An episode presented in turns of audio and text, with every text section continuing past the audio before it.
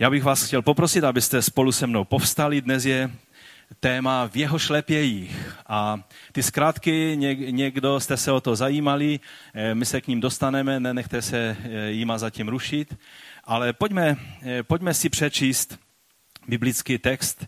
A já bych začal z Jánova Evangelia ze 13. kapitoly od 12. verše.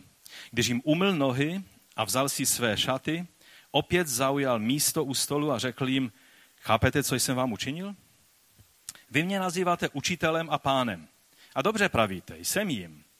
Jestliže tedy já, pán a učitel, jsem vám umyl nohy, i vy si máte navzájem umývat nohy. Dal jsem vám příklad, abyste i vy činili, co jsem já učinil vám. Amen, amen, pravím vám, otrok není větší než jeho pán. Ani apoštol větší než ten, kdo ho poslal. Jestliže toto víte, jste blahoslavení, budete-li to činit. První list Petrův, druhá kapitola od 20. verše. Neboť jaká to bude sláva? Budete-li snášet rány za to, že hřešíte? Ale budete-li snášet utrpení, ať jednáte dobře, to je milost před Bohem. K tomu jste přece byli povoláni. Neboť i Kristus trpěl za vás a zanechal vám příklad, abyste šli v jeho šlepějích. On se nedopustil hříchu, ani les nebyla nalezena v jeho ústech. Když mu spílali, neodplacel spíláním.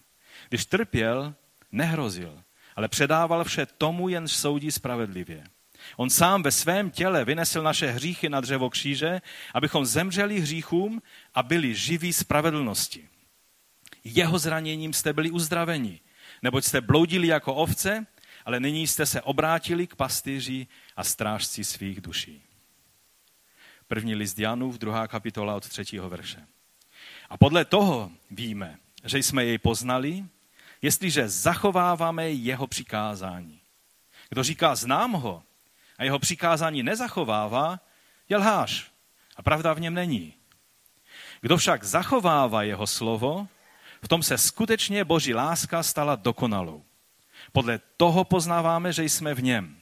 Kdo říká, že v něm zůstává, musí sám také žít tak, jak žil on.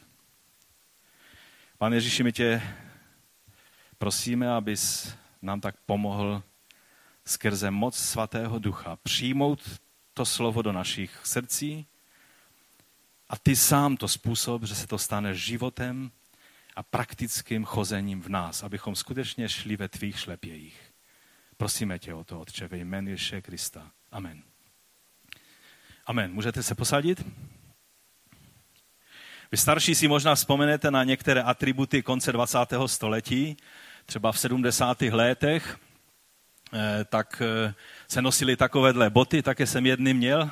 Škoda, že jsem je spálil, protože teď bych to možná draze prodal, protože to už jsou muzeální kusy. A ještě byly k tomu takové široké kalhoty, že? které měly aspoň metr a půl v průměru dole. A, a jestli pak víte, co je to druhé, ta druhá věc. Kliklák, že? To jste si vyrobili, já si vzpomínám, jak mi táta pomáhal vyrábět ze žárovek, to toho se nalilo dentakryl, jestli vám to něco říká. A, a pak se to nechalo stuhnout a rozbili jste to sklo a měli jste kliklák úplně nejperfektnější. No a pak jste s tím rachotili na škole, na chodbě, do doby, než vám to ředitel vzal a to jste byli rádi, že vám nedal dudku, že? No ale já myslím si, že nebudeme vzpomínat se sentimentem na 70. léta. Spíš chci říct, že mezi křesťany eh, byla koncem 20. století eh, na, na snad všech křesťanských autech byla rybička a, a také e, velice bylo populární e, taková, ta rybička ostatně ještě stále zůstává, ta totiž má nějakou perspektivu, ta rybička už je od prvního století, že? Ale velice oblíbenou věcí po celém západním světě mezi křesťany byl takový náramek se zkrátkou VVJD. A samozřejmě některé byly levnější verze, některé celkem drahé verze, jak tady tam dole vidíte. A e, Nosil to každý, kdo chtěl vyjádřit, že skutečně chce chodit v Ježíšových šlepějích. Ta zkrátka znamená What would Jesus do? VVJD. What would Jesus do? Co by udělal Ježíš, myšleno v té dané situaci, na, na tvém místě, když by byl v té dané situaci. A tudíž to vzniklo na základě knihy, která byla napsána Charlesem Sheldonem už v roce 1896. Česky, myslím, vyšla hned po válce. A já jsem ji kdysi četl, už jsem sice detaily zapomněl, ale pamatuju se, že mě velmi silně zasáhl ten příběh toho nějakého Trumpa nebo bezdomovce, který, který přišel do takového hezky nazdobeného sboru a pěvecký sbor tam zpíval písně odevzdanosti pánu a tak dále. A, a on přišel a říká, to je hezky, že tak zpíváte, ale, ale prostě eh, proč neděláte to, o čem zpíváte? Jo? A, a prostě tak nějak eh, z toho vzniklo, že on řekl tu větu, proč, eh, proč, eh, nebo co by na vašem místě udělal Ježíš? Takhle se jich zeptal. A v tom pastorovi to zarezonovalo tak, že vyzval celý sbor a vlastně oni potom eh, udělali takovou, takovou akci, že začali chodit v Ježíšových šlepějích a snažili se dělat to, co by na daném místě dělal Ježíš a přineslo to dost radikální změnu do jejich životu.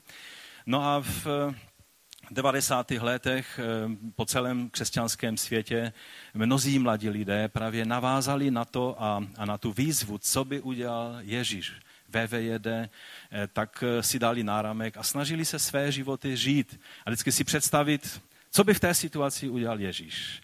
A to, co nějak jakému závěru došli, tak tak jednali. A myslím si, že, že to byla velice dobrá aktivita. A dnes vám budu chtít vysvětlit, že bychom toto heslo zrovna nemuseli opouštět, tak jako se opouští jiné modní trendy. Dneska už nikdo nechodí v kalhotech, jak se chodil, i když dneska se chodí ve všem. Takže možná by někdo chodil v těch kalhotech ze 70. let a botech ze 70. let.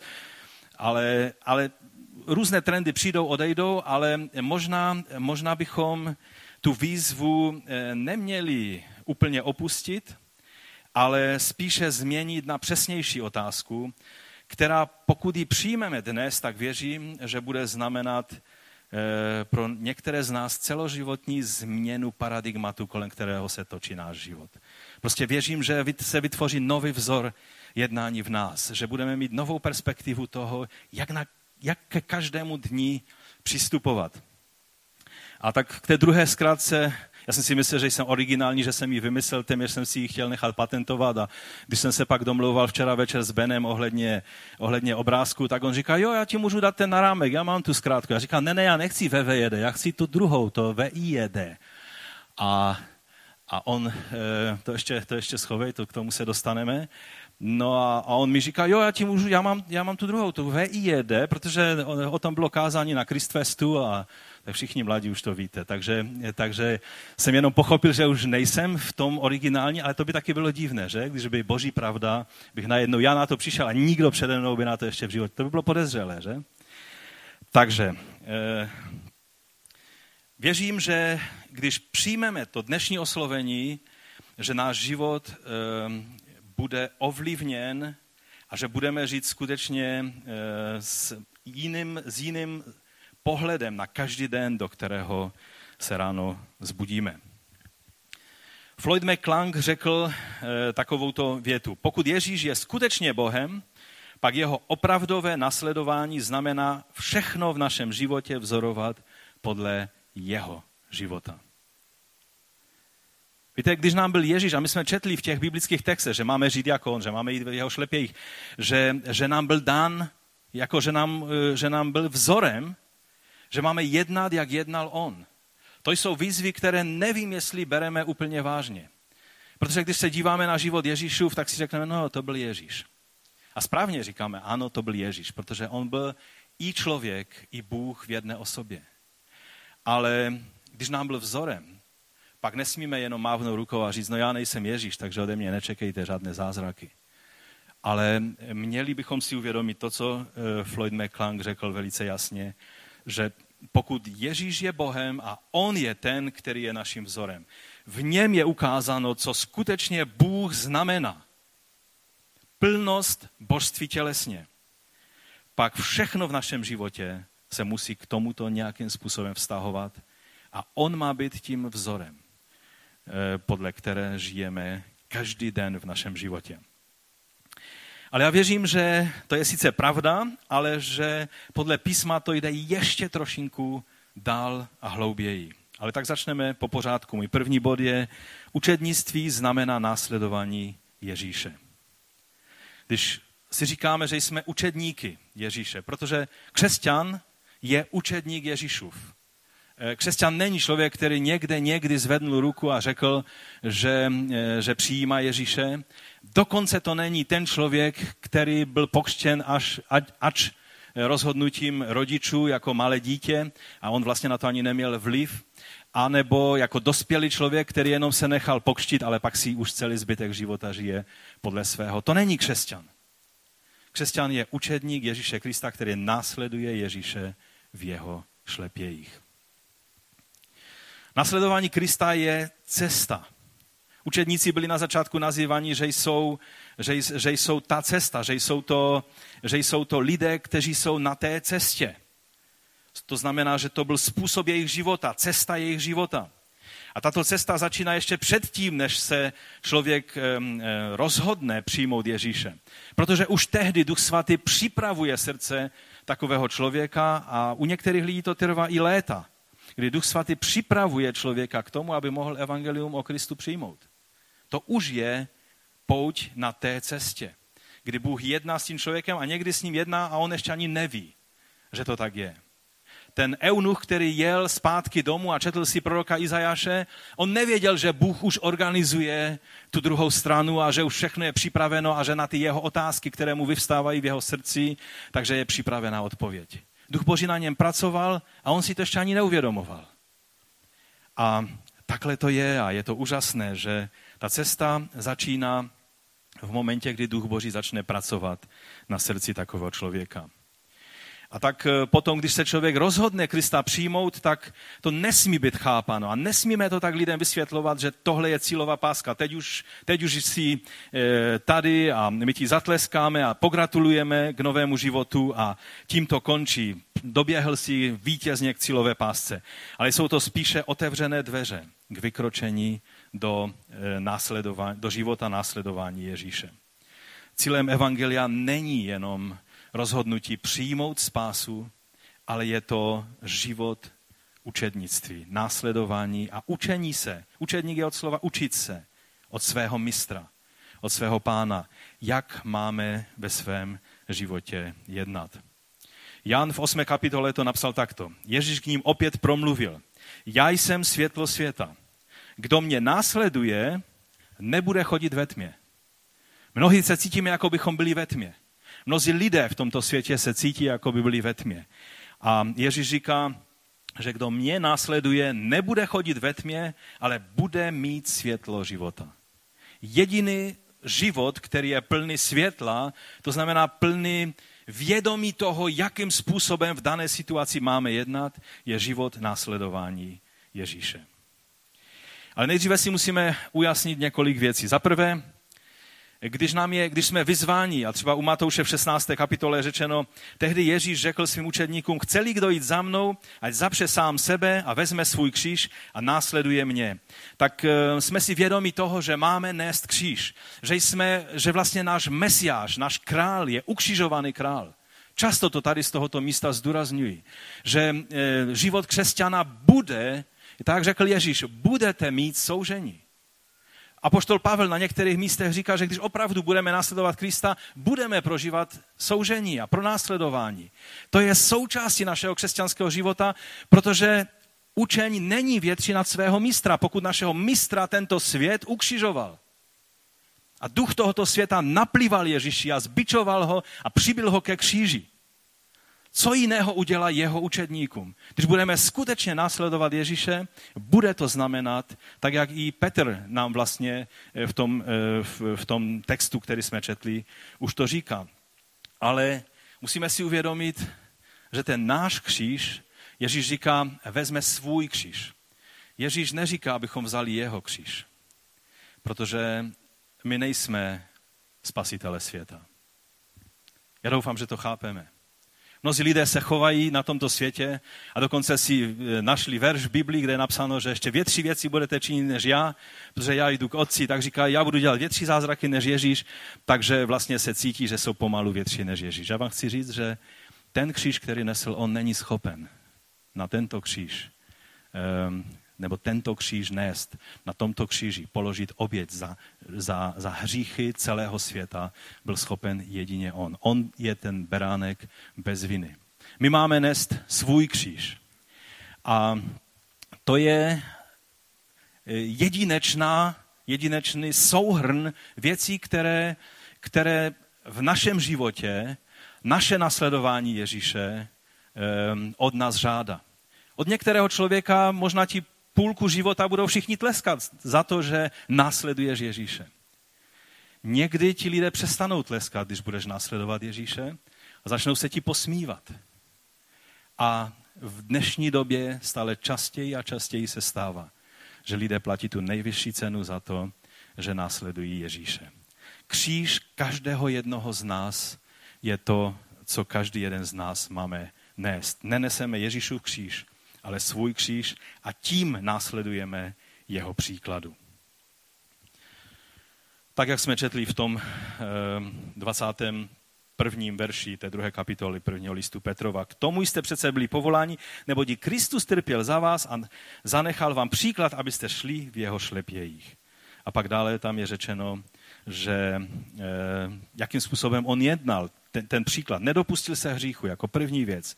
Druhá věc, lest nebyla nalezena v jeho ústech. Křesťan není lhářem. Mluvte pravdu každý se svým bližním. Jsme vyzváni. Když mu spílali, neodplacel spíláním. Jak často se nám stává, že když nám měří někdo nějakým metrem, my odpovídáme stejným metrem. To není Kristův příklad. On, když mu spílali, tak mlčel. Když trpěl, nehrozil, ale předával vše tomu, jen soudí spravedlivě. To je jeho příklad. A pak je řečeno, Petr říká v tom 24. verši, že on na svém těle vynesl naše hříchy na dřevo kříže. Tam už nemůžeme jít. Když, když Petr mu říká, pane, budu tě nasledovat kamkoliv půjdeš, tak on mu říká, tam mě nemůžeš nasledovat. To je věc, která už naše následování, naše jednání je e, i limitováno. Každý podle dané víry, každý podle daných životních okolností, které, ve kterých jsme. To důležité je, abychom následovali e, v té situaci Krista. No a taky je dobré si vysvětlit, jak to tedy je s tím VVJD, s tím, e, co by Ježíš udělal na mém místě. Myšleno v té dané situaci. Co by asi Ježíš udělal? Je třeba říct, že je to dost obtížné si představit, co by Ježíš na mém místě udělal. A obzvlášť je to těžké pro ty, kteří ani neví, co Ježíš dělal, když chodil po této zemi, protože Bibli nečtou.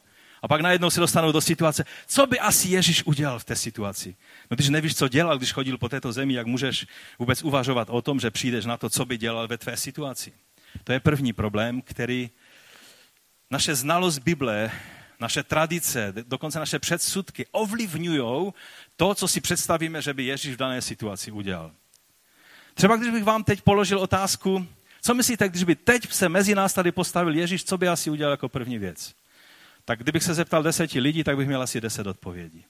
Že každý z nás si myslíme, že tohle je pro Ježíše důležité a tam to je důležité. A, a a byla by to taková zvláštní, zvláštní seznam různých představ o tom, co by Ježíš zaručeně a určitě v této situaci udělal. Čili taková ta, ta představa, že vždycky nějak eh, se s tím dokážeme srovnat a řekneme si, co by asi Ježíš v té situaci udělal. On by určitě udělal to a půjdeme a uděláme. Někteří lidé udělali i věci, které se neukázaly jako, jako zrovna nejmoudřejší a udělali to právě s tím VVJD na ústech. E, mnohdy si křesťané prostě projektují do Ježíše takové to své lepší já. Tam někde v nás je touha činit dobře a, a podle té představy pak si řekneme, Ježíš by to určitě udělal a jednáme to. A není to špatné, je to, je to celkem e, záslužná snaha e, jednat dobře, Ale otázka je, jestli tohle je skutečné učednictví, jestli tohle je skutečné následování Krista. Nejde totiž o to snažit se být jako Ježíš, snažit se obnovit boží obraz v nás podle našich představ a schopností, jak to dokážeme, ale jde o to umožnit Bohu, aby nás On sám předělal tak, abychom byli jako Ježíš. To, co Bůh nejčastěji od nás potřebuje, je, abychom mu ustoupili z cesty v tom našem životě. Abychom, abychom ho nechali jednat. Nevím, jak vy, ale já jsem takový, uh, jak se to říká česky, české slovo nemám. Polsky bych to řekl včipsky. Pomůžeš mi to přeložit? Že? To je takové hezké polské slovo, ale české slovo mi fakt nenapadá. Eh, jak? Ne, ne, ne, to není, to není vychytralý. To je ten, kdo se vrtá do všeho. Šťouravý to je taky něco jiného, protože šťouravý je někdy dobré být, ale vtipský je takový, který leze tam, kam nemá. Vlezli, to je to slovo. Díky Vládku, to je to slovo. Já jsem takový vlezlý ve svém životě, že vždycky Bůh má plno práce s tím, aby mi tak dal najevo, víš co, uhni, já bych to rád udělal já svým způsobem. Nevím, jestli máte ten stejný problém. A vždycky, když to udělám, tak se pak dějou věci. Ta vlastnost není dobrá ani v manželství, ani nikde. Někdy je dobré zamlknout, poslouchat, dát prostor tomu druhému. A když jednáme s Bohem, tak to platí stonásob. A čili jde o to, abychom skutečně nechali Boha v nás vypůsobit to, abychom byli jak Ježíš. Ono i zjistit, co by Ježíš dělal, je těžké z dalšího důvodu, protože Ježíš vždy znova a znova své učedníky překvapoval něčím nečekaným. Víte, my si tak myslíme, že víme, co by Ježíš udělal, ale učedníci chodili téměř stále s otevřenými ústy. Jenom, jenom prostě zírali na to, co Ježíš dělal, protože vždycky si to představovali hezky, jak on to udělá, a pak to Ježíš udělal úplně jinak a oni zírali. Takže ono to trošku tak bychom měli předpokládat, že když si řekneme, ve jede, co by asi Ježíš v té situaci udělal, tak především je dobré si říct, on by mě asi hodně překvapil. A asi by sáhnul na to, na co bych nechtěl, aby sáhnul. Aby se mi zavrtal do věcí, kde by ho s božnýma modlitbama a chválou se snažil odehnat z toho místa. To jde? Zpíváním chvály a modlitbama odehnat Krista, aby ti nesáhal na... Já jsem to jednou v životě udělal. Poprvé, po druhé, pak teprve po třetí jsem kapituloval a řekl, pane, cokoliv řekneš. Ale ty první dvakrát jsem se začal horlivěji modlit za všechny lidi, kteří byli v místnosti a, a vyznávat horlivě všechno možné. A, a Bůh mě nechal. A na dalším modlitevním setkání, tehdy jsme ještě klekali k modlitbám, tak jsem pokleknul a v tom okamžiku to bylo zase. A já jsem se zase začal horlivě modlit. No a na potřetí teprve jsem kapituloval. A je lepší kapitulovat hned na poprvé, aby on mohl jednat v nás.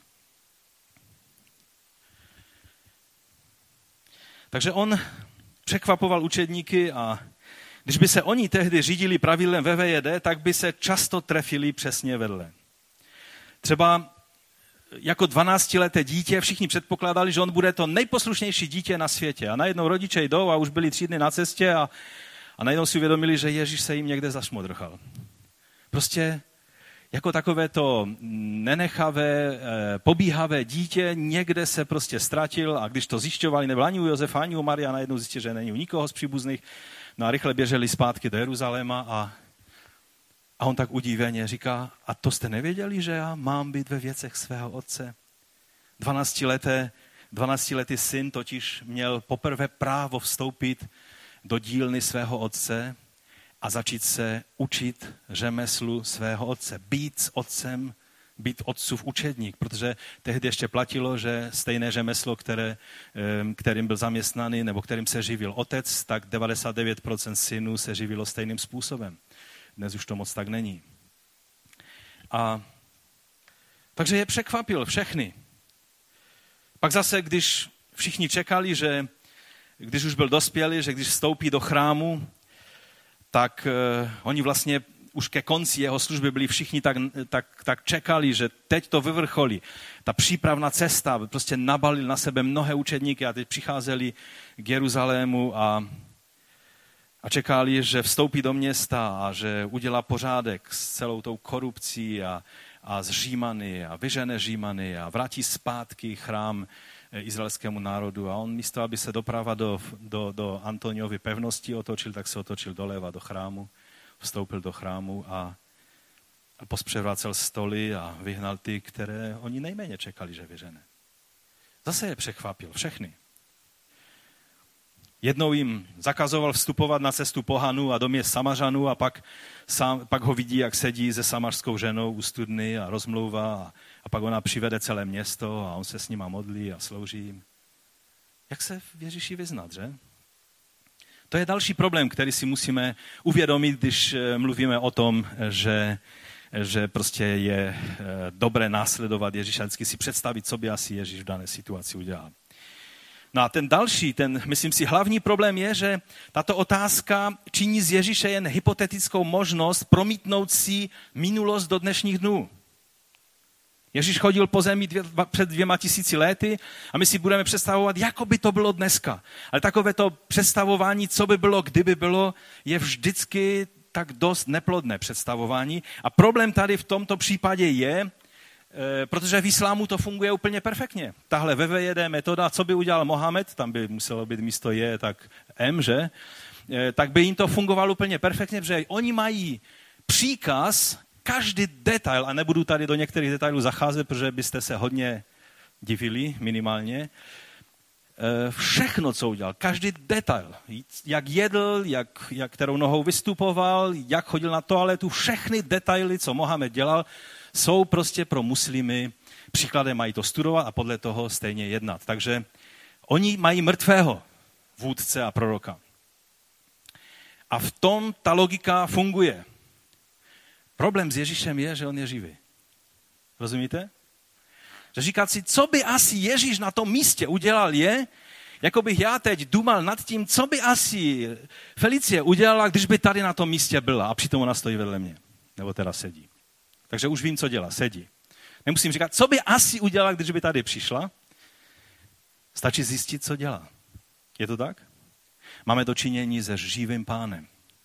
A ne s mrtvým vůdcem, který zemřel před tisíci lety. A to mění úplně všechno. A to nás přivádí k té hlavní pointě toho dnešního kázání.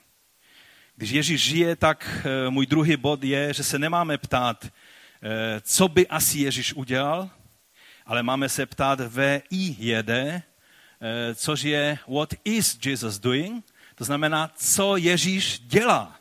Nemusíme se ptát, co by asi hypoteticky dělal, ale na nás je, abychom zjistili, co dělá. Skrze Ducha Svatého on je všude přítomný. On jedná. A naše otázka je, co dělá. U Jana ve 12. kapitole, jestliže mi někdo slouží, ať mě následuje a kde jsem já, tam bude i můj služebník a kdo mi slouží, toho poctí otec. Máme následovat Ježíše a slovo následování nebo jít ve šlepějích někoho, to není následování mrtvého proroka, že? že? Jít ve šlepějích někoho znamená následovat někoho, kdo je aktivní a činný a kdo jedná v té situaci a my pouze se toho účastníme a jdeme s ním a zíráme na to, co on dělá. A to je život křesťana, který je úplně odlišný od toho, jak žije mnoho, mnoho, mnoho křesťanů na tomto světě. Ježíš nás nepovolal k tomu, abychom si hypoteticky představovali, co by asi udělal na našem místě, ale máme jít v jeho šlepějích, máme jej následovat v tom, co právě v dané situaci skrze svého svatého ducha dělá. Jít ve šlepějích Ježíše totiž není archeologie objevování Ježíšových 2000 let starých šlepějí. Rozumíte?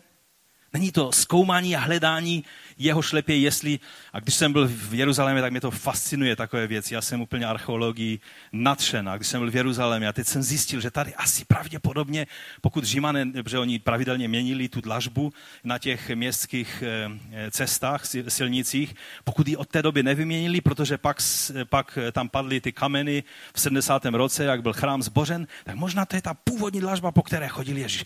Tady chodil Ježíš. VVJD. Co by udělal Ježíš? Šel by tady po té dlažbě. Co udělal v minulosti? Chodil tady po té dlažbě. Ale nasledování Ježíše, chození v jeho šlepějích není archeologie, objevování Ježíšových stop, ale je to život následování živého Krista tady a teď. Když pojedete v létě na dovolenou, možná, když byste si položili otázku VVJD, co by na mém místě udělal Ježíš, tak byste ani neodjeli, protože Ježíš na žádné dovolené nejezdil. A peníze by nejspíš dal chudým. Ale položit si otázku, že budeš hledat jeho jednání tam, kde budeš. Že ho budeš následovat v tom, co on koná pak se tvé srdce rozbuší stejným způsobem, jak jeho srdce. Budeš mít zájem o stejné věci, jako má on. Když budeš na dovolené, budeš se, budeš se snažit jej tam uvidět. Ke kterému člověku on chce, aby si přišel a aby si mu vydal svědectví o Kristu. Tak jako Filip nemusel dumat, co by asi Ježíš v té chvíli udělal. Zůstal by tady, když je tady probuzení, nebo by hledal nějakou novou službu? On si nemusel klást VVJD, ale měl si položit tu otázku VIJD, co Ježíš zrovna dělá skrze svého svatého ducha. A on řekl Filipovi, Filipe, běž tam a tam. A Filip šel a všechno fungovalo. A dobře víte a dáte mi zapravdu, že když tohle zafunguje, tak jsou to ty nejnádhernější okamžiky našeho křesťanského života. Když najednou zjistíte, že vás Bůh dostal do situace, kterou on sám připravil. A pak věci fungují, pak se věci dějou, pak je to tak, jak říká jeho slovo.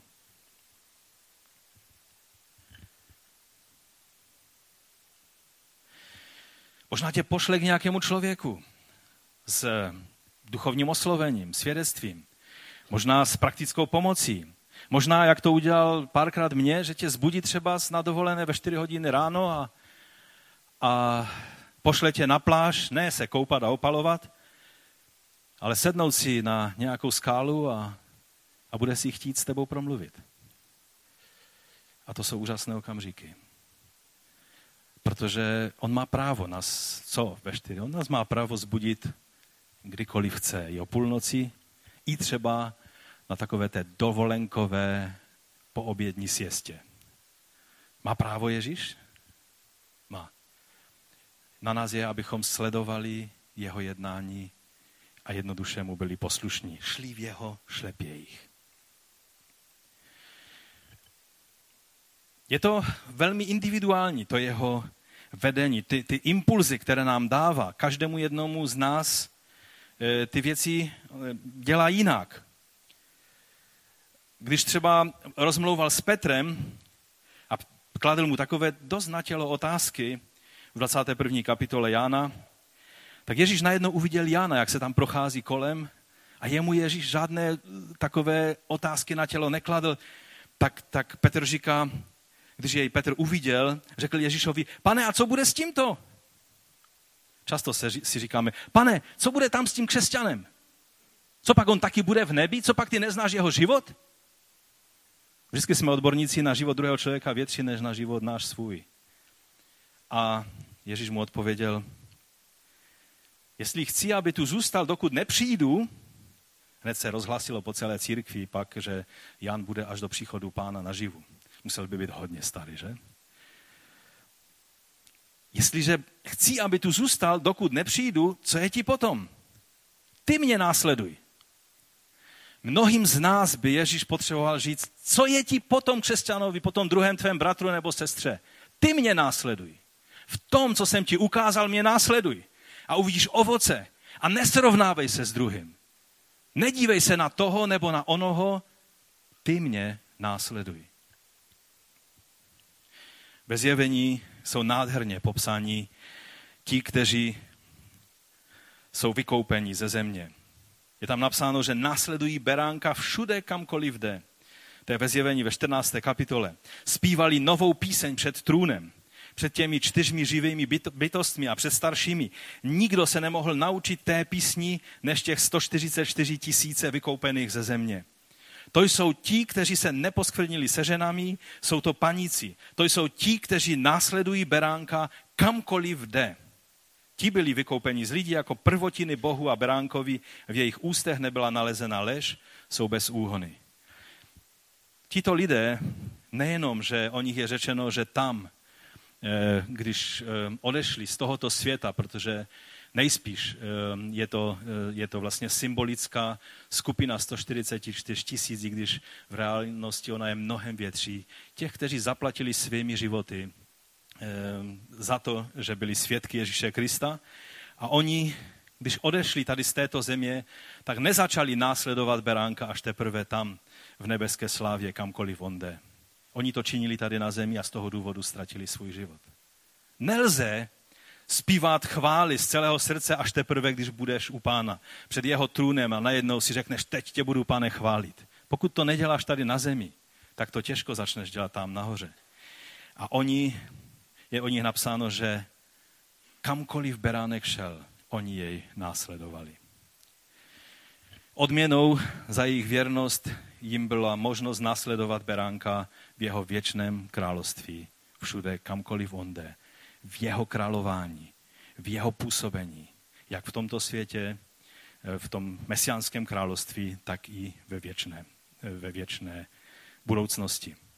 No ale teď se blížíme k závěru a, a víme, že máme následovat Ježíše živého, to znamená, máme ho následovat v tom, co on dělá nyní, tady a teď, a nejen zkoumat, co by asi, hypoteticky bychom si udělali takovou úvahu, co by asi dělal, ale stále tady před námi leží otázka, jak se to děje prakticky.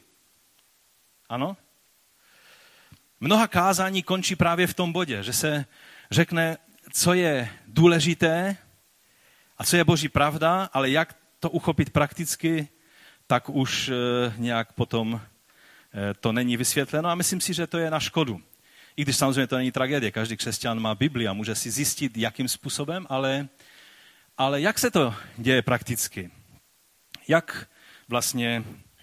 Teď by se mi chtělo říct, že o tom všem, jak se to prakticky projevuje, jak následujeme Ježíše v těch konkrétních životních situacích, je kniha skutků.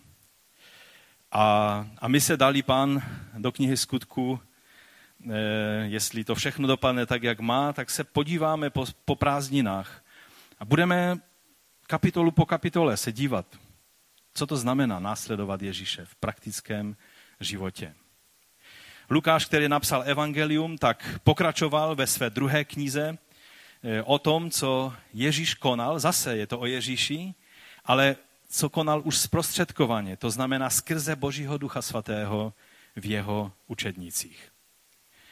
A jak víte, tak je to věc, kterou zdůrazňuji v poslední době hodně často, je ten fakt, že království Boží v současné době, v tom čase inaugurovaného království, kdy už je tady, ale ještě ne v té završené plnosti, království Boží se projevuje skrze působení Ducha Svatého v tomto světě.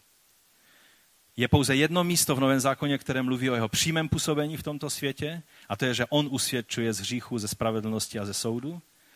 A to může udělat jedině duch Boží, to my neuděláme. My nejsme ti, kteří máme vypůsobovat naším tlakem a manipulací obvinění nebo uvěření toho člověka. To je ten parakleto, ze si pamatuje. My jsme svědky Ježíše Krista.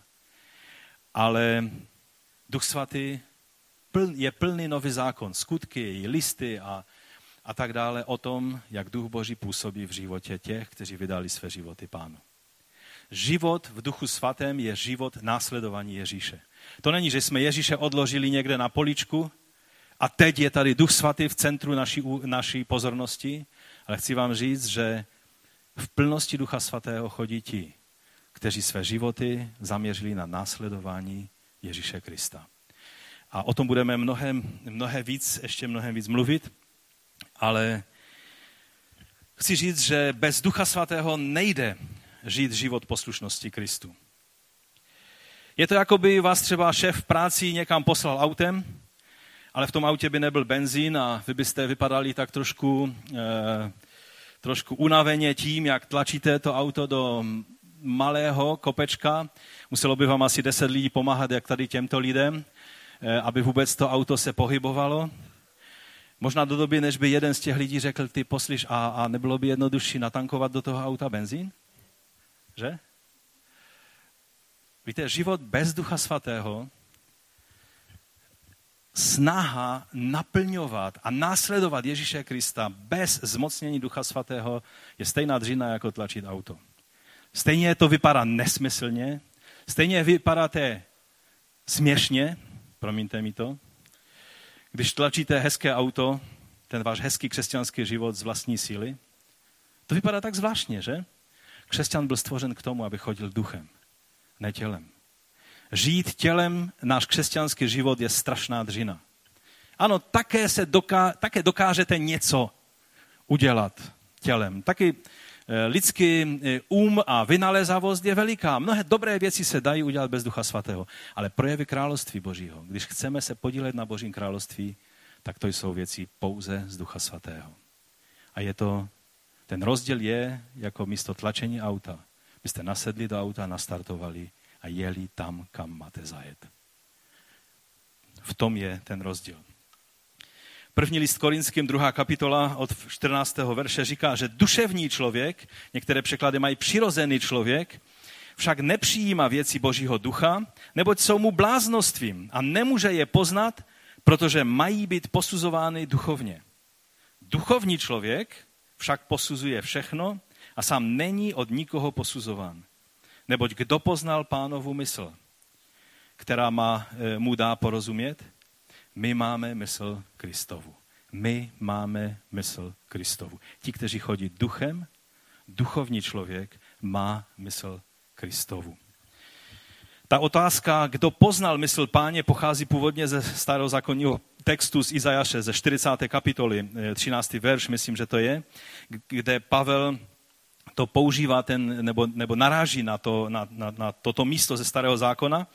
Tam je to ale retorická otázka. Kdo poznal mysl páně? Myšleno nikdo. Nikdo v životě nemohl poznat mysl páně. Nikdo božímu duchu neradil, nikdo nepoznal boží mysl, aby mu mohl do toho mluvit. To je ta pointa u Izajaše.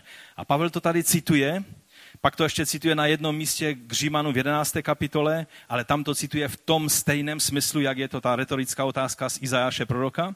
Ale tady si všimněte, že Pavel dává překvapivou odpověď. Dává tu otázku z toho proroka, která měla znít jenom retoricky, ale najednou je tam řečeno, eh, neboť kdo poznal pánovu mysl, která mu dá porozumět, je to ta retorická otázka a najednou Pavel odpovídá, a my máme mysl Kristovu. Duchovní člověk má odpověď na tuto otázku, protože Duch Boží způsobuje, že myslíme Kristovým myšlením. Máme myšlení Kristovo. Dokážeme následovat Krista, protože myslíme jako On. Myslíme jeho myšlením. Jeho duch nám dává ty impulzy, které chce Pán a král Ježíš, abychom eh, dostávali a abychom se ubírali tím směrem, kterým on chce. Takže tou odpovědí je, že duchovní člověk, vedený duchem svatým, je člověk, který zná myšlení Kristovo a dokáže v každé situaci, každé ráno, když bychom si položili otázku, pane, kam směřují tvé kroky dnes, abych mohl jít ve tvých šlepějích? Ne filozofovat nad tím, co by asi v té situaci udělal Ježíš, ale snažit se zjistit, co Ježíš dělá. Co on dělá, abych se mohl k němu připojit?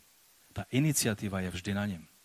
Mnozí teologové se zamýšlejí nad tím, že apoštolové vypadají, jako by iniciativa ve skutcích jim úplně vypadla z rukou a, a, a vždycky jsou překvapení. A, a já jsem jednou v takové debatě řekl, a není to tak, že to tak má být?